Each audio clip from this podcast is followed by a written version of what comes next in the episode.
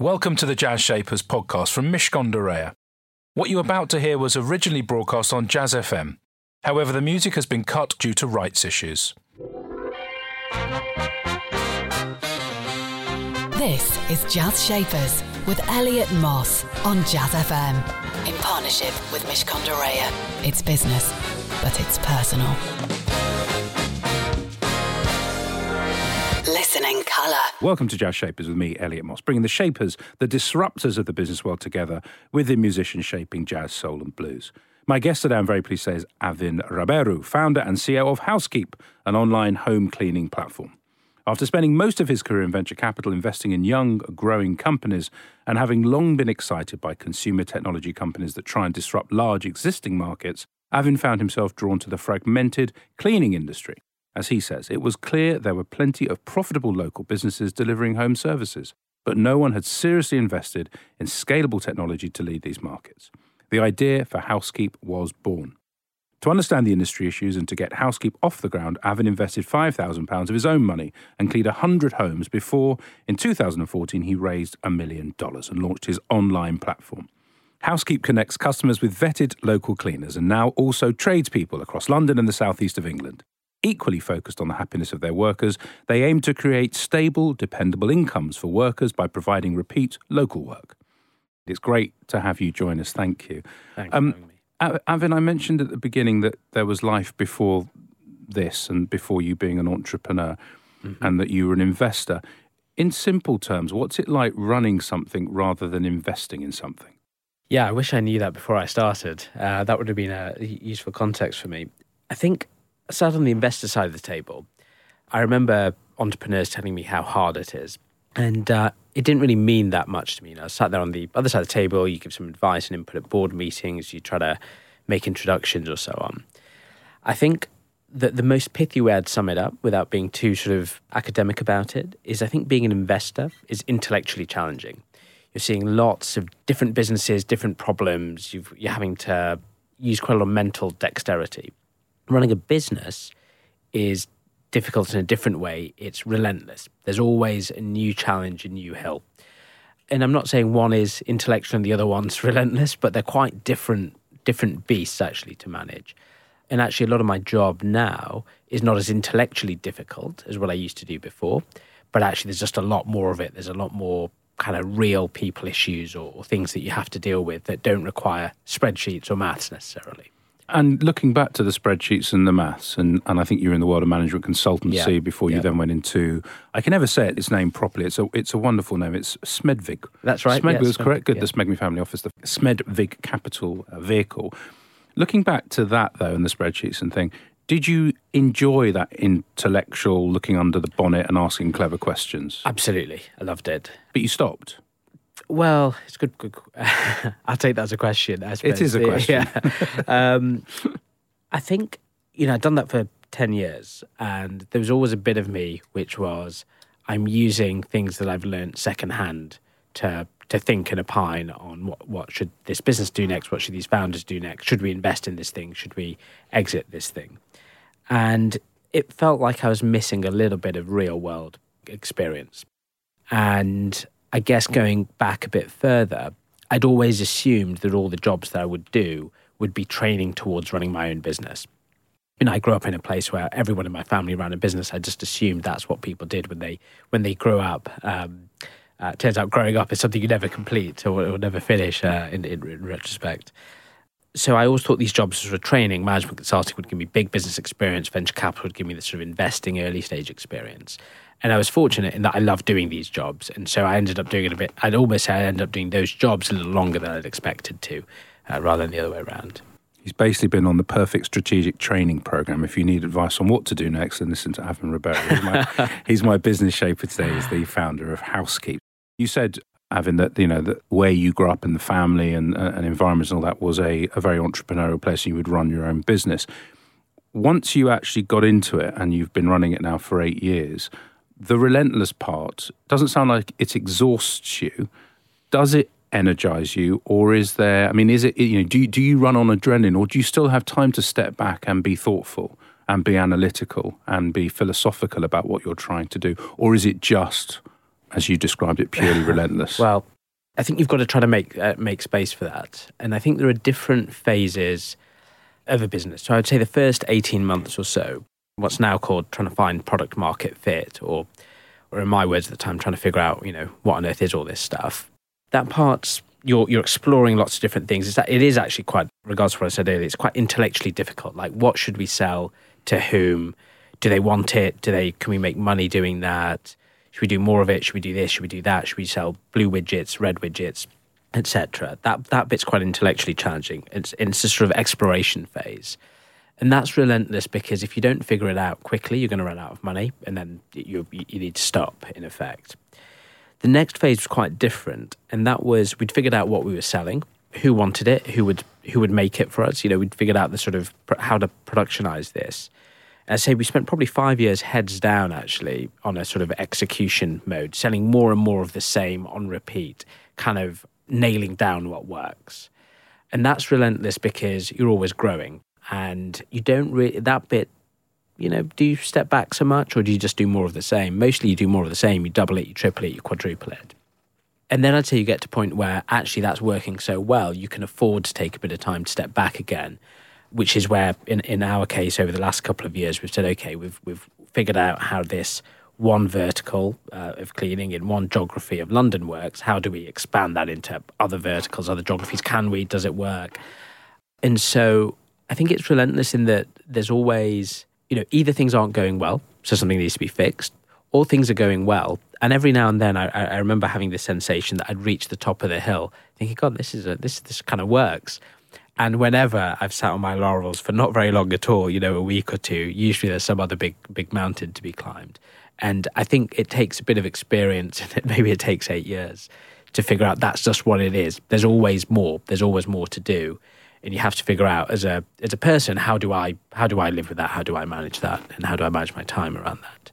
And in terms of the connection to cleaning of houses, which is an absolutely critical thing to do, and, and whether you do it yourself or whether you're lucky yeah. enough to have someone that does it for you, for you, is there a visceral connection, or was it a there's a there's and you can you can be honest with me, Evan. Yeah. Um, you know, or was there a this is just a ridiculous situation this market is in. There is an opportunity here to do something better. Was it the latter rather than the former? Almost entirely the latter. Okay. Um, I, however, am a complete neat freak, much the annoyance of my wife.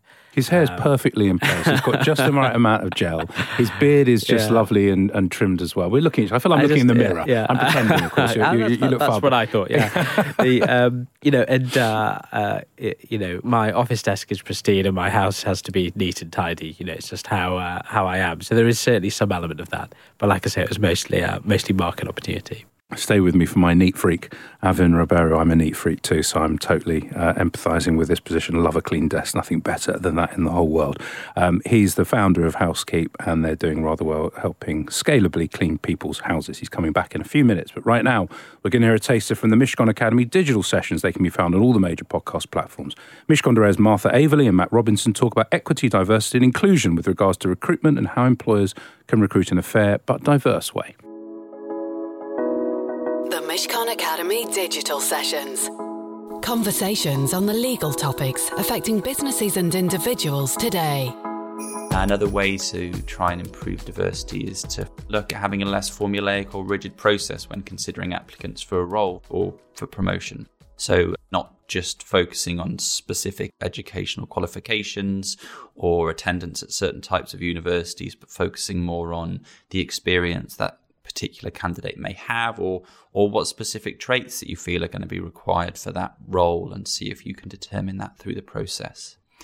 I think it's also important for businesses to ensure that they are collecting data in their own business about the diversity of their current workforce and then looking at ways of trying to analyze that data, you know, finding areas of the business which may be less diverse and trying to understand a bit more about why that might be. Now, there are obviously other considerations at play from a legal perspective. I can't not drag it back to the law again, but you know there are going to be data protection issues, and you've got to make sure that you're communicating to staff that you are going to collect that data and what you're going to process it for. But but it can be very helpful. And then coming at it from another direction, but I think ensuring that you've got really good flexible working policies and compensation strategies to ensure that you know not only do you recruit in a diverse way, but that also that you can retain that talent and ensure that you still retain a diverse workforce all the way up to the top of your business. The Mishcon Academy Digital Sessions. To access advice for businesses that is regularly updated, please visit mishcon.com. Jazz Shapers on Jazz FM. In partnership with Mishcon de Reya. It's business, but it's personal. You can enjoy all our former business shapers on the Jazz Shapers podcast, and indeed you can hear this very program again if you pop Jazz Shapers into your podcast platform of choice. Or if you've got a smart speaker, just ask it to play Jazz Shapers, and there you'll be greeted with a taster of our recent shows. But back to today's guest, it's Avin Ribeiro, founder and CEO of Housekeep, an online home cleaning platform. So you described the, the different challenges at the beginning.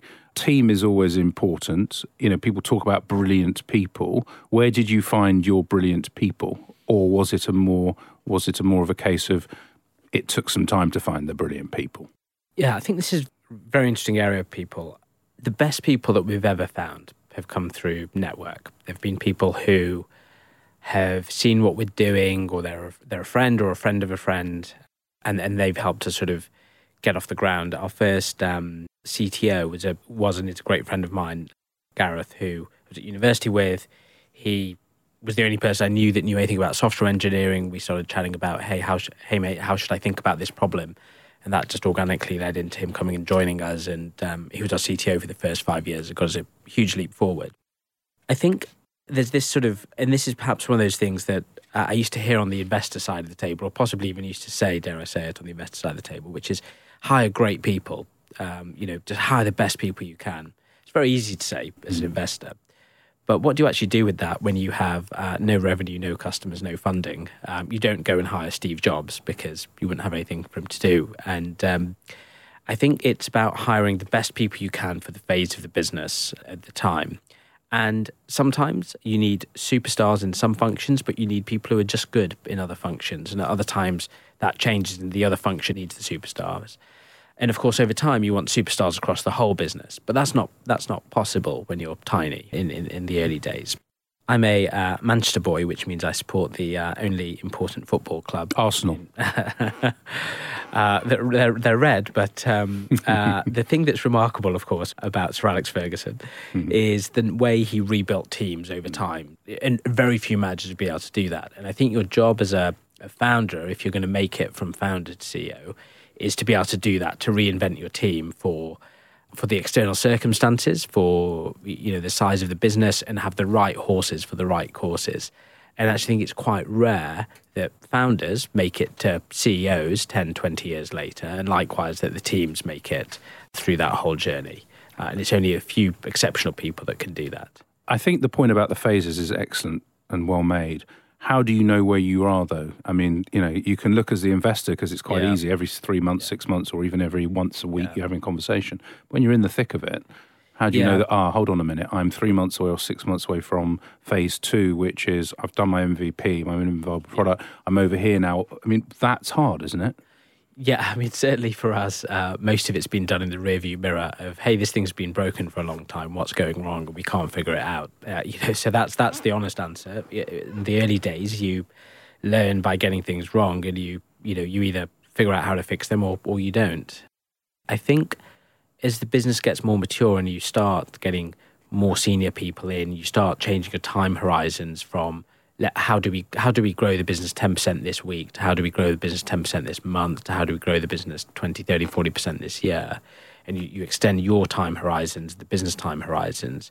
You can start to look forward and, and anticipate and say well actually at the moment we're 50 people. We think we'll be 100 people by this time next year. Does it make sense to have the same management structure? Who would we be, we be missing? And you can start to plan uh, but honestly, in the early days, it happens mostly in the rearview mirror because uh, you figure out something's not working and, and trying to solve it. Make sure you've got good rearview mirrors then if you're thinking about yeah. doing your own thing or indeed in the middle of it. Um, you were talking before about phases and rearview mirrors and Sir Alex Ferguson. So, mm-hmm. the kind of leader you are, Avin, what is it? You seem at first blush calm, you seem considered, you're obviously you know you enjoy intellectual stimulation that much is clear you PPE degree at Oxford. You've got lots of ticks in lots of boxes. When the rubber hits the road, though, and stuff's going wrong and stuff's going right, mm-hmm. What are you like with your team? Well, I think they might tell you I've mellowed a bit over over time. I think, you know, why am I, why am I doing this? Why do this rather than something else? I like solving problems. You know, whether it's make a piece of furniture or build a business, or, or you know, I like puzzles and problem solving, and I'd, I'd, I'd put this all in that category. And I kind of enjoy the intellectual stimulation of solving difficult problems. I think the reason that we've succeeded in a field where you know lots of people have tried to put technology into home services, but they've not been particularly successful with it, is we've gone a level deeper to solve the kind of deeper, more difficult problems of what do users really want, what mm. should our technology really do, or, or whatever that, that that might be.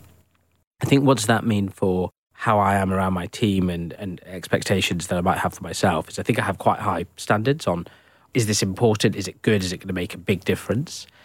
I expect people to do things right, do it the right way.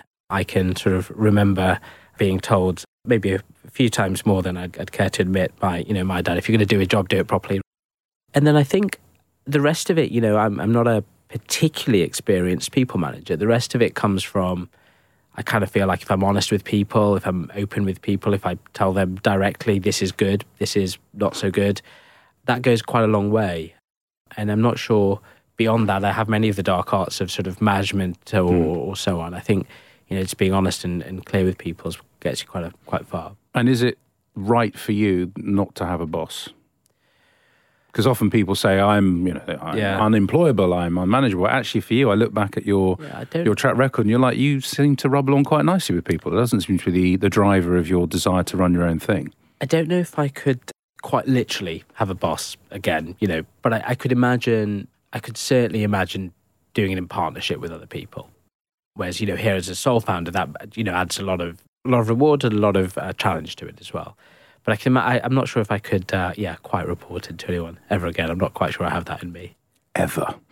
Stay with me for my final conversation with Avin Ribeiro, who's my business shaper today, as you've been hearing, I hope. And we've got some great music from Robert Glasper off his most recent album, Black Radio 3. That's all coming up in just a moment. Don't go anywhere. Jazz Shapers on Jazz FM. In partnership with Mishcon de It's business, but it's personal. Avin Ribeiro is my business shaper just for a little bit longer. You got an MBE this year. That's nice. Congratulations. Thank you you're doing good things in the business. The business is growing. You're um, looking at, I think, saving thousands of tons of CO2 by allocating workers according to where their customers are. In other words, the nearer mm. the better. Yeah. These are all good things. You said earlier, you know, the moment I sit back on my laurels and think it's all good is the time when it all goes wrong. Does that mean you're in a constant state of, I'm never quite happy? Or do you find the space to be a little bit happy? I um, there was definitely a time where that was the case, uh, where um, you know the numbers would go up, and I'd say, well, how do they go up more? I think amongst uh, you know we were just talking earlier about transformational events, having children, I think changes that a little bit, changes the pace of what what you want to and what you can achieve. I think I'm able to um, I'm able to do a little bit, not a huge amount, a little bit of appreciating what we've built so far. We've put you know 50 to 100 million pounds in the pockets of cleaners. You know, that's a good thing to have achieved. And so I'm able to appreciate some of that. I'm also able to want more. Wonder, you know, how do we make that 500 million pounds? How do we make it 5 billion pounds? Mm. So I will do a little bit of both. And I've, I've got better at managing myself. So honestly, left to my own devices, the most effective way and the way I'd love to work is to work 20 hours a day continuously with no breaks. That would be my most efficient way of working. However, there are, there are various reasons I shouldn't do that. And I've got good at taking micro breaks, so saying I'm going to take an hour out of the day to do something, but also macro breaks make a big difference to me. So taking a big holiday, turning off email on my phone, turning off chat on my phone, making sure I'm checked out. And, you know, they do make you much more efficient when you come back. So you can really see the wood from the trees and kind of focus on the big things. And do you think that's just an age thing, or is that is that correlated to the experience you've now had of eight years being in there running your own business? I'm sure it's a bit of both. I think when you get, perhaps it's due to age, but I think when you get sort of five or, or, or, six years in, you have to ask yourself, do I want to do this for another five years, another 10 years, another 20 years? What might that look like? Avin, do you want to do this for another 5, 10, 20 years? And what might that look like? well, yeah, it's good. yeah, I, I, wish I knew the answer. Where, where are you today yeah. on that? I think where I am today is so long as I can keep changing the goalposts, so long as I can keep building something bigger, more meaningful, more challenging in different ways. You don't want to solve the same same problem on repeat. As long as you're solving new challenges and learning, I feel like I could do it indefinitely. And and so so probably around that five year mark was me saying to myself, okay, I, I'm up for doing this for another five years, but what does that need to look like? And that involves not working 20 hour days continuously. That involves taking breaks. That involves moving up, looking forward, trying to build something bigger rather than solving problems in the rearview mirror and anticipating them instead. And I'm sure in two, three years' time, there'll be another piece where I say, okay, if I want to do this for another five years, what does that need to look like? And I'm sure, like I say, the goalposts would change again at that stage. Good luck moving those goalposts. Have you. fun. It's been really lovely talking to you. I've really enjoyed your considered approach to life, whether it's for real or in this moment in time you're just managing No, to hold the line. It does yeah. seem for real. Of course, Yeah. you know I'm joking. Just before I let you disappear, what's your song choice and why have you chosen it? So my, my song choice was an easy one. It's Freddie Freeloader by, by Miles Davis from Kind of Blue. And uh, I think it might be the first jazz track that I ever heard. It was quite late in my life. It was at university. And you know, sometimes there are pieces of music that sort of blow your mind and you think, what is this thing? I've never I've never heard this thing before. What what what is this? I want more of it. And and, and that, that track was was that to me at that time. That was Freddie Freeloader from Miles Davis, the song choice of my business shaper today, Avin Ribeiro. He talked about the relentless nature of being an entrepreneur and how you have to really enjoy that. He talked about the fact he's found his best people through the networks that his team are connected to. The importance of understanding phases was another thing that Avin said, which I really like. You've got to know where you are and build a team accordingly. And finally, from his own point of view, to manage his own sanity, micro breaks as well as macro breaks. I love the idea of both of those. That's it from me and Jazz Shapers. Have a lovely weekend. Jazz Shapers on Jazz FM. In partnership with Mishcon de Reya. It's business, but it's personal. We hope you enjoyed that edition of Jazz Shapers. You'll find hundreds more guests available for you to listen to in our archive. To find out more, just search Jazz Shapers in iTunes or your favourite podcast platform, or head over to mishcon.com forward slash Jazz Shapers.